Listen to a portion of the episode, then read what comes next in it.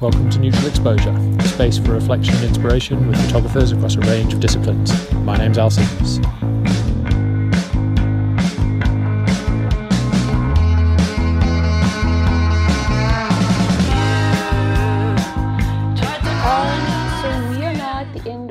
Incredibly strict 5-week lockdown where you couldn't go out to even walk your dog or exercise. You couldn't buy alcohol or cigarettes, which isn't a major for me, but a lot of people are freaking out quite a bit. So that's been 5 weeks, and now we're going into what they call level 4, which is actually exactly the same thing. So it's been quite intense for a lot of people, and I think cabin fever is getting real for sure. Are people following the government rules, or are people kind of rebelling? Or they're mostly following. There's quite a lot of the army around, a lot of police stopping you, checking you if you're going anywhere. Like if you want to go and buy food and you go too far outside your area, you can get stopped, and they do fine a lot of people. So I think people have been pretty scared, but then I think people are starting to get a bit tired of it now, and I think they might start pushing the boundaries a little bit. Yeah, it sounds a bit more enforced than over here. I live right next to one of the biggest parks in London, and yeah, people have been. I mean, last weekend people were having picnics and things like that. It was just like, fucking hell, guys.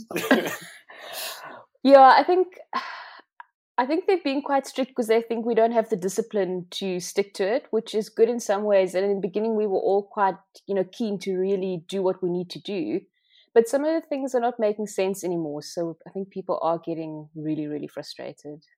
Yeah, sure, cool. Well, I really appreciate you doing this. I've got to say, it was all down to Mr. Emil Holber. When I asked him who he'd like to hear on it, you were the first name on the list. So thanks for doing it. That's really awesome.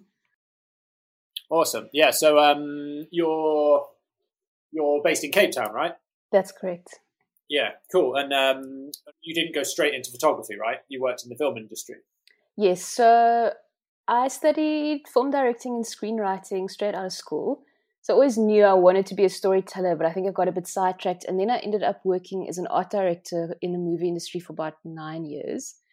And then actually, I discovered photography completely by chance. I traveled to the East with my partner, and he suggested that we buy a camera. And I said, what a terrible idea and what a waste of money. And he insisted on buying it for holiday pictures. And I absolutely fell in love with the medium while traveling and taking pictures, and only started pursuing a career in photography 4 years ago. And then I'm self-taught, so I started assisting commercial photographers to generate income, but also to learn about lighting and conceptualizing. And it's been 4 years now and absolutely loving it. Cool. And were you still working in the film industry after you'd kind of, I suppose, what did the transition from working in the film industry to kind of taking on full-time photography look like? So, like most people, just before I turned 30, I think I had a bit of a crisis in directing my life, where I really wanted it to go. And in the beginning, I loved the film work, and towards the end, I became quite despondent. I felt like I was just creating entertainment and selling stuff, and it wasn't really aligning with where I wanted to be. And then what happened was a really close friend of mine passed away, and I was told that I couldn't attend the funeral. I had to be on set because we're shooting. I just thought, is this really so important? And so just before I turned 30, I got in my car and I drove to the opposite end of the country to go and live with a group called the Black Mambas, who are all-female anti-poaching unit. So I had this idea that I would document what they're doing, and it would give me a sense of what I wanted to do with my life. But at that point, I still didn't think of myself as a photographer necessarily. It was more just the journey that I needed to take. And then people were interested in the images, in the story. I published those. And then a few months later, I just made a clean break. I just walked away from the film industry, and most of my friends and family said it was a really terrible idea. It was very well established and I was earning really well. And they said, what would you possibly want to do differently? I just said, I don't want to do this. I don't want to do this for the rest of my life. So I found some photographers to assist and started from the bottom and just slowly worked my way up. And I think what assisting allowed me to do was it gave me a lot of free time in which I could do personal projects. And those I kept developing as I was learning more and more. And I think assisting commercial photographers has really influenced my work in a big way. I sometimes say I've got this kind of pimped out documentary style where I do documentary photography, but I don't just go out in the street and I shoot. I really love lighting and conceptualizing and thinking about how do you use an image to say something. So that's been my journey so far. Cool. Was it fashion photographers that you're assisting? Because South Africa is quite a hotbed for fashion photography, right? Actually, it's funny. I ended up assisting, and this wasn't by choice. It just kind of happened, assisting a lot of photographers that do food and product photography. And that was even weirder because people started saying, well, that's not what you want to go into at all. And it wasn't. But everything I learned, I could apply to what I was doing. And the photographers actually just became mentors, which was a lot more valuable than the actual work I was watching them do. So it was always great to go and bounce off someone and say, I'm doing this. And, you know, what do you think? Help me figure this out. Yeah, awesome. So the Black Mambas project was the first kind of proper undertaking that you did? Yes, that's right. That must have been quite a change from the big film sets and crew size to then just kind of going out on your own and you know, taking on that duty all by yourself. It was a fantastic experience. Just before that, I bought a Hasselblad 500CM old medium format film camera, and I don't know how I even figured out how to use it properly, but I still look back at those images and they're some of my favorite pictures I've ever made. It's an awesome project. I really enjoyed working on it. And so I went trekking through the bush with this giant medium format camera. It's actually a ridiculous idea if I think about it now, but I really loved what came out of it. And it was just this space with a woman, learning what they were doing and documenting that really sparked my love for visual storytelling. Mm. And how did you make contact with the group? I emailed somebody that runs the program there, and they said, sure, if you can get here, you're welcome to come and see what we're up to and live with us for a week. So I did. Okay. Yeah. Oh, cool. So, yeah, straightforward as that. And was it definitely an attraction to the long-form documentary? You know, do you play a part in the world of commercial photography as well? Or did you at the start, you know, what's that balance like? So it's an interesting question. I often think that at that time, the assisting and later some commercial work came, and those kind of feed the personal work. So I always see them as buying time, which is something I'm always trying to do. I'm always trying to negotiate more freedom, more time to do the things I love. I think it's very hard to get an editor on board and to say, I'm going to be working on this project for the next 6 months. Assign me to do it. So often my work is very long-term. I often work in communities that I'm not a part of. And I think going into those spaces as a photographer, you really need to understand that you are telling a small fraction of someone's story through your lens. It's not you telling their story. I think that's a very naive thing to think. So the more time you spend in communities, the better you begin to understand what the space is like, how different communities have completely different sets of rules that they live by. So definitely the long form work, absolutely love. I think it's necessary. It's a big part of my practice. And yeah, so at this point, it's really buying time to do that constantly and finding a way to balance and to feed it. Yeah. Well, time's the most valuable thing we can buy, right? And you said that you had the Hasselblad and you were kind of going out into the bush.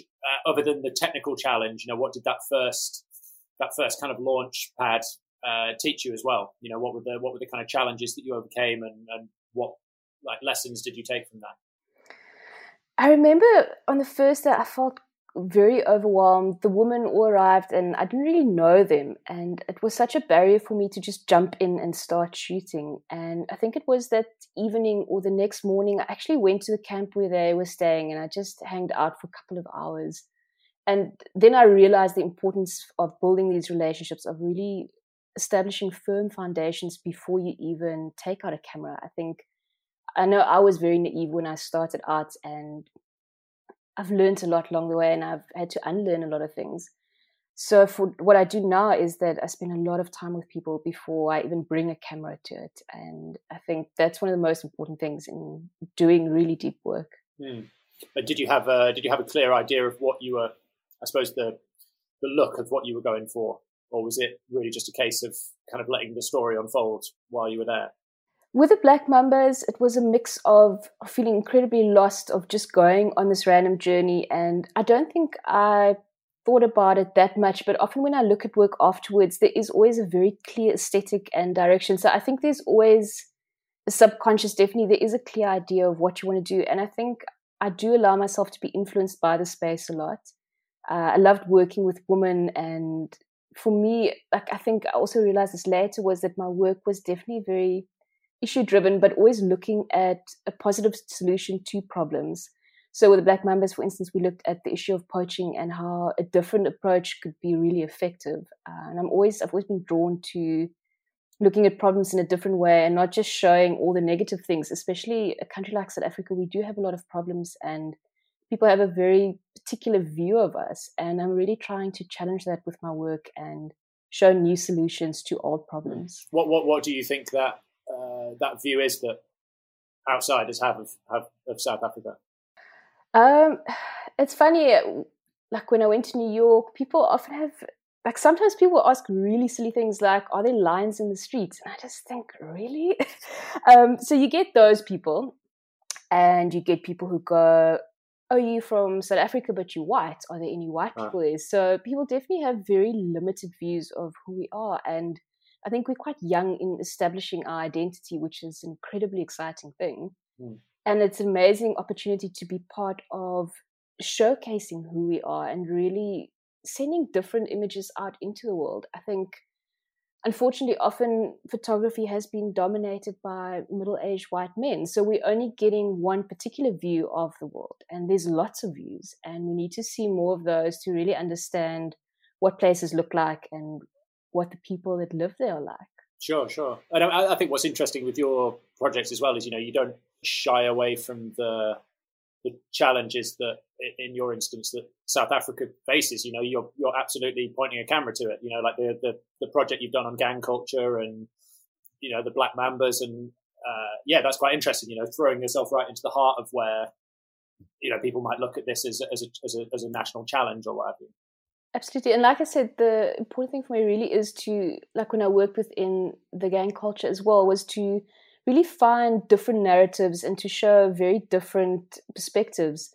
And it was interesting that I started working in communities with this interest in gang culture. And then the final project that I did there was actually a project about the youth who finish high school against all odds from those communities. So it often starts in one place. And I think that's the thing, is when you're working in a space and you initially start, what I'm realizing now is that your first project is not the project you're actually going to be doing there.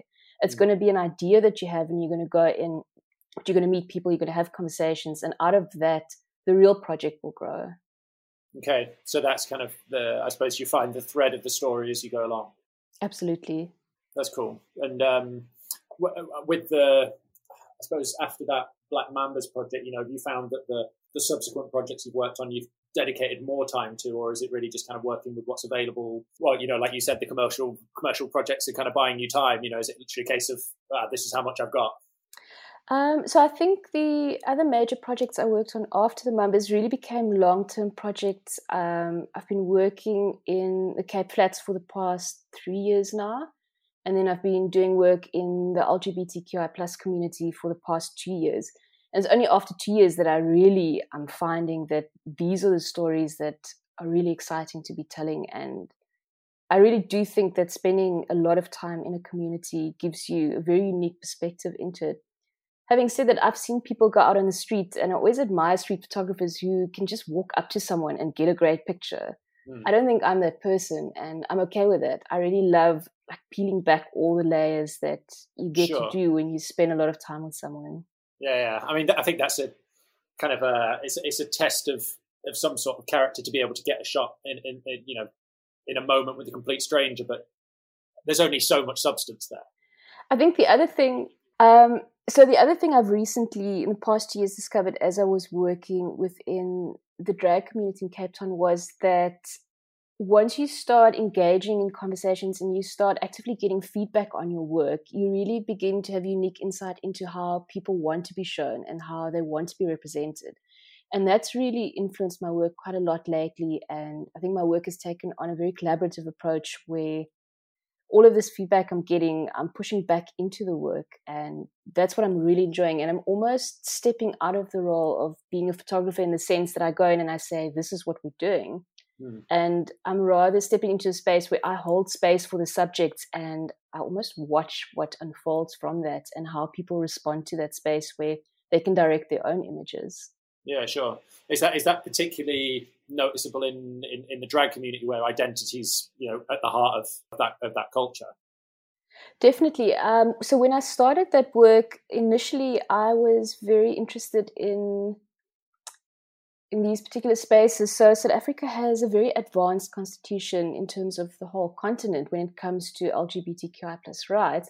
But on the street, the reality is very different. So I was not only interested in spaces where queer bodies feel safe, but really spaces where they are celebrated for who they are. And so I ended up in the Miss Gay pageant scene. So for 6 months, I documented this. And what happened was after every pageant, I would get a whole lot of messages saying, please, can you send my pictures? Okay. So it became quite a lot of admin to do that. I shot almost every weekend. But the value of that was getting instant feedback on the work. So initially, one of the very early things that came out was, oh, wow, the lighting is really harsh. I don't look beautiful. Mm. And I realized that my approach was completely wrong. And it really helped me to understand how people wanted to be shown. And so it became a 6-month conversation, kind of just continually influencing the work. And after that, I said, okay, so I've come in and I've done this body of work. Now let's collaborate. What stories do you want to tell? And then the real magic happened for me. That's cool. And is there a big drag scene in Cape Town? There is. There's a fantastic drag scene. I think with the Miss Gay beauty pageants, if you're not familiar with the scene, you might not know about them at all, which was very interesting. It was an interesting world to discover.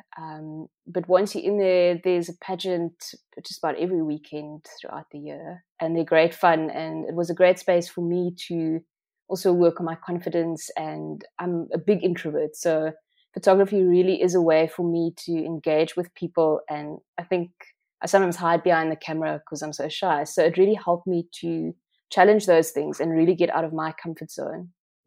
Cool. And you say that there's a stark difference between the constitutional rights for LGBTQI plus and what's the reality on the street. You know, what are the challenges to that community kind of within the cultural landscape? Usually. So where I saw the biggest difference was within the township drag scene, where there's definitely a big part of the culture that denies that queerness exists. So, for instance, in the Khoza language, there are no words for being gay or being a transgender man or woman. So this becomes very problematic when you want to come out to your family who don't necessarily speak English. And the only way you can describe your identity is to describe a sexual act, which is very limiting.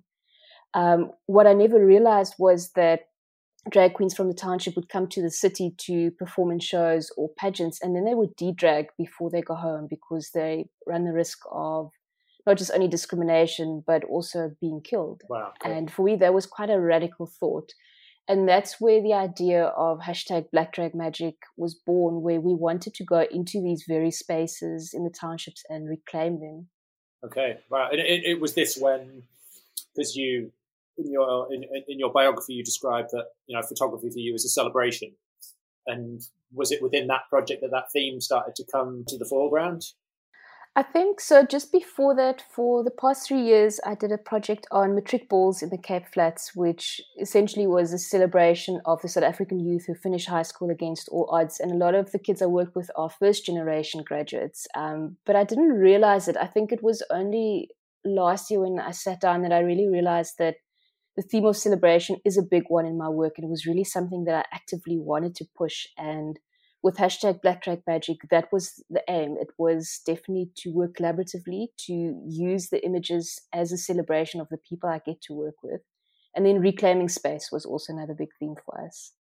Okay. So it's kind of, I think almost alongside celebration runs quite a conscious challenging as well. You know, there's definitely social structures that you're challenging or cultural structures that you're challenging. Definitely. I think so. When we first as a group started meeting and talking about that particular project, one of the subjects said, because I was very concerned about the risk of going into these spaces and I'm not familiar with them, I don't live there. So it was definitely a risky thing that we were doing. And I was trying to see whether from my side, ethically, it was the right thing to do. And then someone said, well, if we don't go to these spaces and we don't reclaim them, it's just like we don't exist.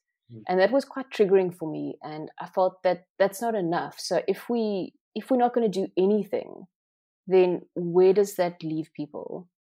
Yeah. And I suppose also, where does it leave you as well? 100%. I think, again, kind of pointing a camera at those challenging structures or ideas that people, maybe don't confront. I think there's a certain responsibility that you're taking on yourself in doing that. It is. One of the things I've been struggling with lately is that we've got this body of work, and I have quite a big problem with exhibiting work in galleries, because often the people, depending on where you're working, but often people that are presented would never come to those spaces. And it's often great for the artist to exhibit in a gallery, and that's fine.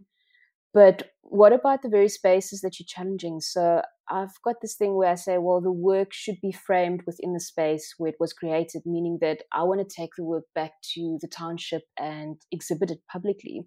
Yeah. The thing that's concerning me is that there might be quite a big risk involved with it. And will it improve the lives of the people I've worked with, and will it make a difference, or will it put them more at risk? And it's something that I haven't figured out what to do about yet. And it's something we as a group are constantly discussing and figuring out what's the best way to really use the work as activism, but without risking someone's life.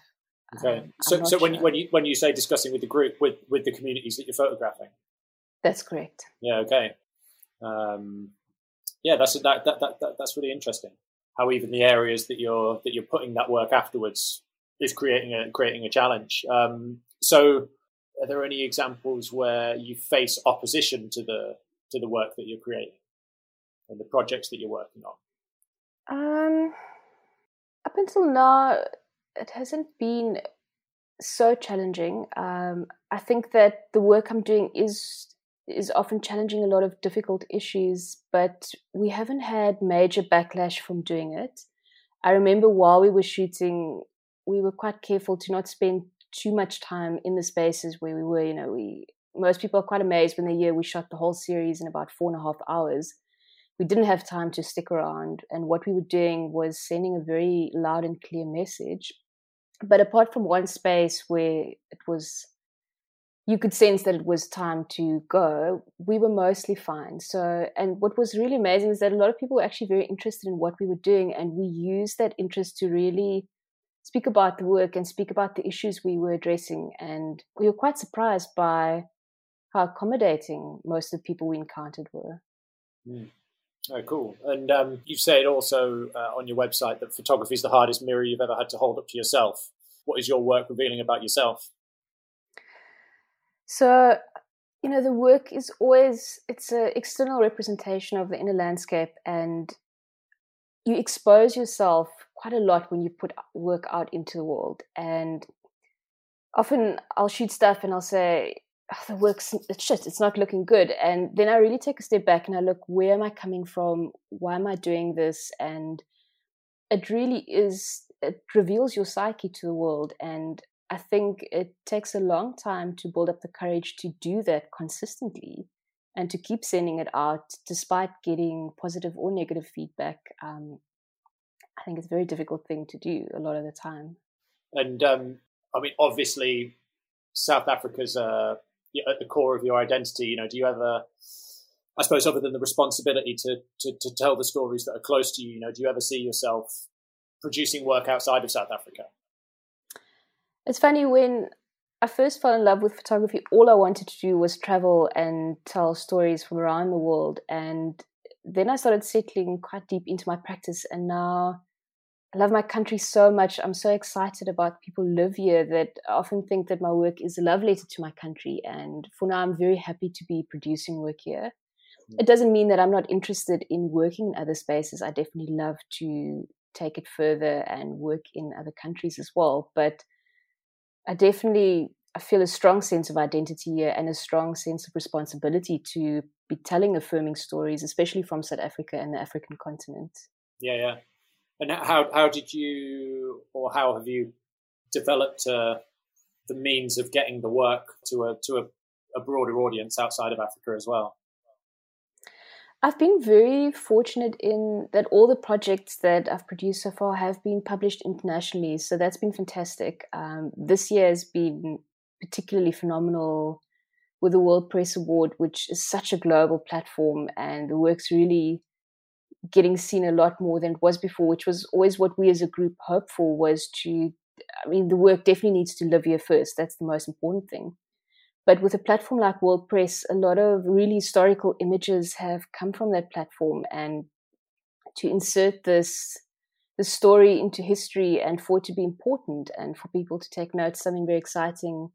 What I also love about it is that a lot of the images we've seen in history have always focused on the negative, and this is a very affirming story coming out of Africa, even though it's still addressing a very serious issue. So there's different ways of activism. You don't always have to show the blood and the gore, and there are other ways of speaking about exactly the same things, but really in a way that empowers people. And I think that's an incredibly exciting thing to be doing.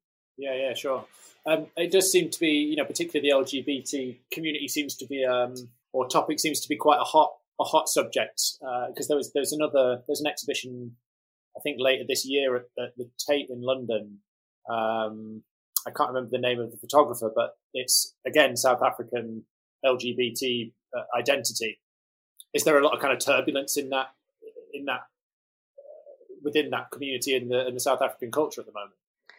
I think so. I think, like I said in the beginning, there really is this discrepancy between what we see on paper and what the reality is for a lot of people. And within Cape Town, there's the larger drag scene, but then there's also subgroups. So often the Black drag queens will say that they still feel quite marginalized within their own community. So there's lots of layers to this, and I think it definitely is an important topic. I think in Africa, what makes it particularly challenging is really cultural identity that really denies that queer identity even exists. And I think it's important to understand that we are living in Africa.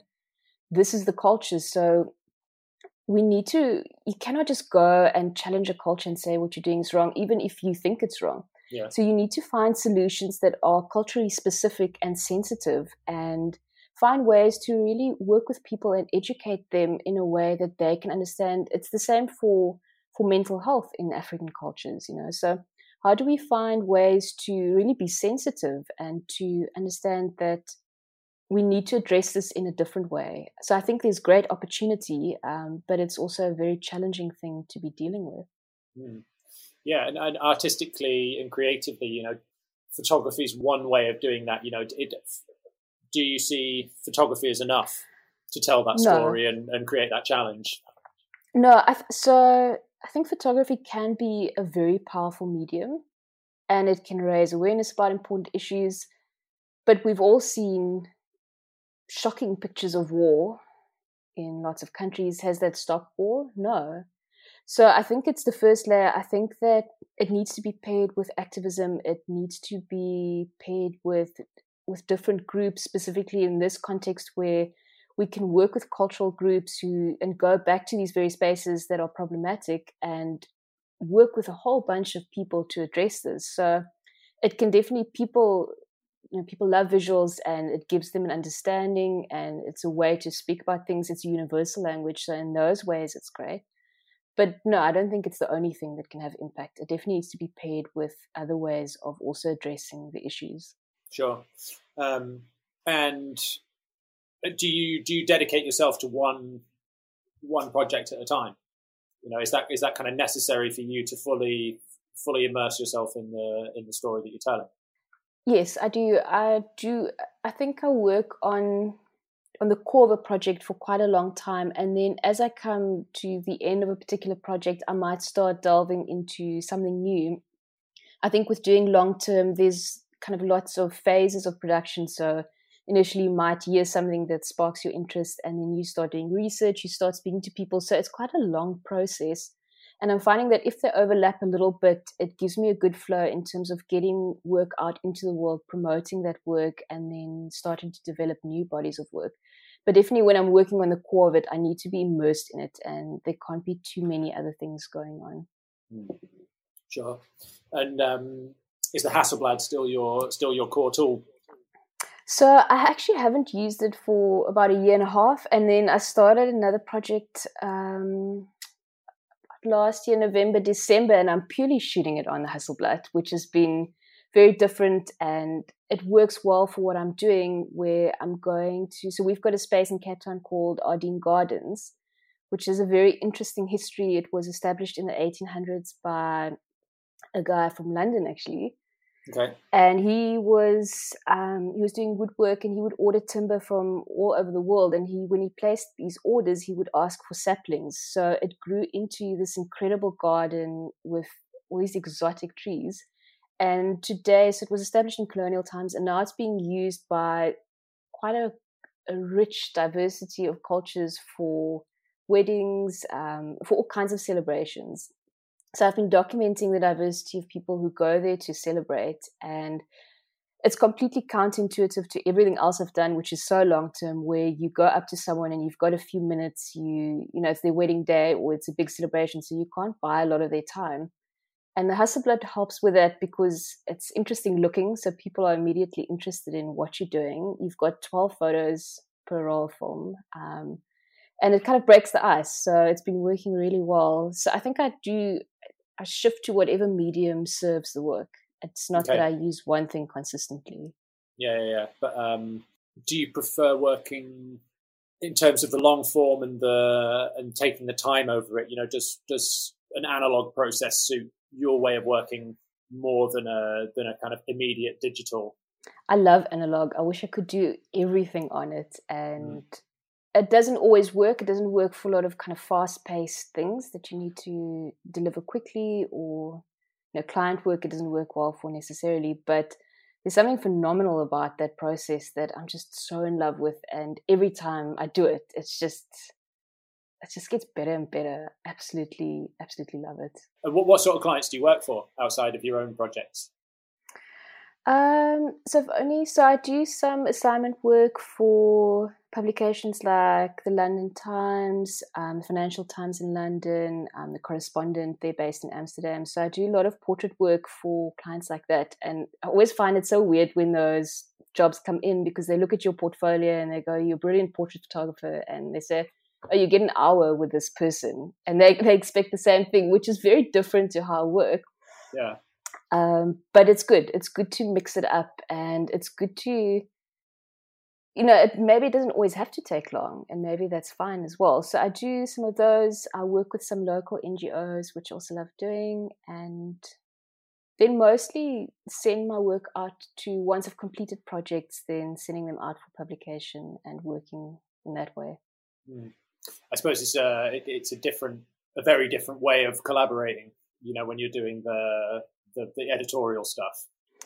It is. It definitely, and I think in some ways it's great. It really pushes you to know what you're doing. It makes you a better photographer for sure. It's like wedding photographers. I have so much respect for them. You know, you get one shot to get it right. Mm. And all these things feed each other. They all kind of teach you different things that are just all transferable. So they do work well in a lot of ways, but definitely a different process. Yeah. And how would you describe your style? You know, you say that the clients will often say, "Oh, you know, we really like this work that you're producing." How conscious have you been of developing a style? That's a really interesting question. So a while ago, I looked at all my bodies of work, and I was wondering, do they even sit well together, or are they all very different? But maybe that's just the way I view them. I think my work is definitely intimate. And I think it often gives a very different perspective, which people are interested in. It's unexpected, which I like. And I think it's very difficult to define. And I like that. It's always changing. And I think I'm really coming into my own at this point in my career. But it's definitely been something that I've been developing over the last 4 years. Mm. And I'm starting to feel very confident. I think the celebration and the collaboration will take it forward to really be consistent, and I found a way that I really love working, so that's been exciting for me. Yeah. And has the Sony World Press, you know, has that been, I imagine the answer is definitely yes, but in terms of a milestone in making you feel like, you know, foundations have really been laid?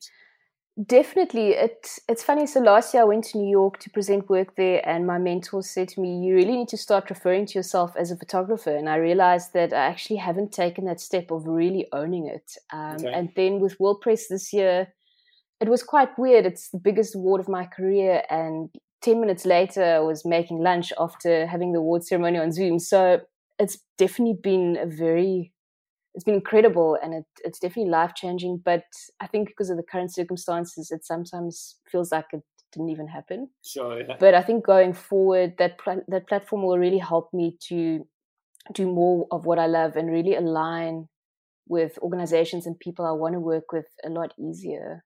Mm. How did you describe yourself before if you weren't a photographer? I don't know. I've resisted that as well at times. You know, it's like, oh, calling myself a photographer feels like, I don't know, like it's taking it too seriously or something. Yeah, it's weird. I think I took on the identity of an assistant for quite a while. And even though I was producing great work, I really struggled to own up to it and to, you know, I would say, oh, I'm making some pictures or I'm doing this project. And it was only when I started really referring to myself as a photographer that things shifted for me and that a lot of things started happening. So I think there's a lot of value in affirming your identity and knowing who you are and what you want and being quite clear on that. Yeah. I think that's quite cool, really, you know, kind of a confidence in yourself. Yeah, it takes a while, but once you get there, I think it can help you a lot. And how long did you assist for? So I assisted full-time for about 3 years and still shooting a lot of personal work in between. And then for the last year, I've been doing less of that and more shooting and pushing the personal work a lot more. What's the industry like in Cape Town? Commercial industry is really big. In terms of photojournalism and documentary work, there is definitely a lot of work. I sometimes find it quite frustrating. Like in the beginning with COVID, everybody was so focused on the global north that, you know, I would send pictures to editors and they would say, oh, the only story we're really doing from South Africa is something on police brutality. And I was going, there's so many nuanced stories here. And so often I find it it makes me a little bit mad when stuff like that happens. Does that still happen? Definitely. I think there's more interest now that things are progressing. I look at your work and it's like these stories are rich. You know, why would you need to just look at something else? So I think there's definitely, I think it's very different when you're based in the US or in Europe. I think that you can work a lot more as a photojournalist here. It's very different. You might travel more from here. But I find that whenever I produce stories that are really authentically South African, people are genuinely interested in it. And maybe it's just because they don't have enough awareness about how we are. And maybe that's what we need to change. And we need to be putting out more of these stories and the interest will grow. Yeah. Or maybe more people need to stop shooting police brutality and focus on other stories that are there. Yeah. How much is the current situation impacted projects that were on the go for you? You know, is there anything that's kind of been put on the back burner because of this? Everything's been on hold. It's been quite a weird time. I wouldn't, even if I wanted to shoot, I wouldn't be able to without a permit, which I haven't been able to get. So everything's kind of slowed down a lot. It's been great because it's given me time to apply for grants for new work, and I'm pushing all the work I've got at the moment. So I'm really getting it out into the world, which is in any case quite a big part of the process, where once you've completed strong bodies of work, you really need to be really getting them out. Otherwise, what's the point? Sure. But not shooting much. I've been doing a series of self-portraits, which has been very interesting for me. Yeah. I've never turned the lens on myself, and I've often been challenged to do that. And I think as most photographers, I hate being photographed. Hmm. But it's been a fantastic process to really become vulnerable in front of my own lens, and it's giving me new insight into how I will continue to do my work. Interesting. Is there any kind of key intention behind that series? Definitely exploring my own vulnerability, which is something I shy away from, looking at mental health in isolation, and also looking at the relationship between womanhood and the domestic space and how that can become a bit anonymous in these strange times where you're doing a lot of things. And I think the interesting thing that I really found was that I'm really struggling with my identity. I'm a photographer, but I'm not going out into the world and shooting. Yeah. Are you a photographer if you're not taking pictures? So it's a weird thing. So it's really turning everything on its head, and it's good. It's an opportunity to redefine and to be challenged, which is good. Yeah. I mean, I think challenging subjects, but then also challenging yourself seems to be quite a common thread throughout the project. You know, I think the entering into worlds that you're not kind of directly a part of, you know, that's quite challenging in itself. You know, is there something that's kind of, I suppose, self-enlightening about that process of, you know, really kind of throwing yourself into a rich culture that you're not directly a part of? Well, photography can be this fantastic passport into other worlds, and it's a really exciting thing. I think it's very important to always acknowledge if you're privileged in the spaces that you're working, really addressing that. I think to be very sensitive when you're working in communities that are very different to yourself, and to really understand that it is a privilege to be given access to someone's world. And just because you own a camera, it doesn't always give you the right to use it. I always say I think I'm quite a boring person. My life is quite boring, so I love spending time in other people's worlds. I enjoy that. I love meeting new people and learning about different things. And I think without a camera, it would be harder to do that. So it can be a passport, but it needs to be used quite responsibly. Sure. Do you ever bring any, again, because the stories have so much depth to them, is there any temptation, or do you feel the need to bring in some sort of other means for the story to be told? You know, whether that's audio interview or video interview, you know, do you feel that there's any kind of way that the subjects could tell their stories in a greater way? Absolutely. So I'm not very drawn to video, which is something I do regret. I think it can add very rich layers to the work. I love the idea of audio. I love the idea of when you do exhibitions to have headphones and to hear the voices of the subjects. I've got a very strong belief that whenever I exhibit, the subjects need to be there. I hate this thing of putting the artwork there and then you've got somebody viewing it and the subjects are removed from it. So I want to bring those three things together in exhibition spaces. And I've done it with gangsters, I've done it with prisoners, and it's always been such a fantastic way of breaking down these barriers between the artwork and the viewer and the subject. So I love employing audio. Something I'm starting to do now, and I think it's brilliant. You want to know more about a person, you want to get a sense of who they are, and the voice is a powerful way to do that. Yeah, I think you're totally right. You know, having the subjects present is really important. Absolutely. Yeah, cool. I mean, it's really, really great of you to take the time to do this, Leanne. I think I hope that the launch. The launch that you felt, you know, yourself experiencing last year is kind of a way for the stories to really kind of increasingly reach a broader audience. I think certainly for me, looking at the work, it's been a change from just seeing the police brutality, let's say. I'm really excited to hear that, and thank you for the opportunity. Yeah, I mean, it's there's so much richness to it, and it feels like. And also real diversity. You know, you touched on that. I think it seems like there's a wealth of stories that should be told. There really is. I think I always say South Africa is the best place in the world, and unless you come here, you really cannot understand how unique and complex and wonderful and rich it is. And I think I can tell stories just from home for the rest of my life, and I'll never get bored or tired. And I really do hope that my work is a celebration of the wonderful people I get to work with and my country. You know, there's a lot of problematic areas in life in general, but that's not a reason to shy away from them. Yeah. But no, I really appreciate it, and I hope you can get back to work soon. That's awesome. Thank you so much for reaching out.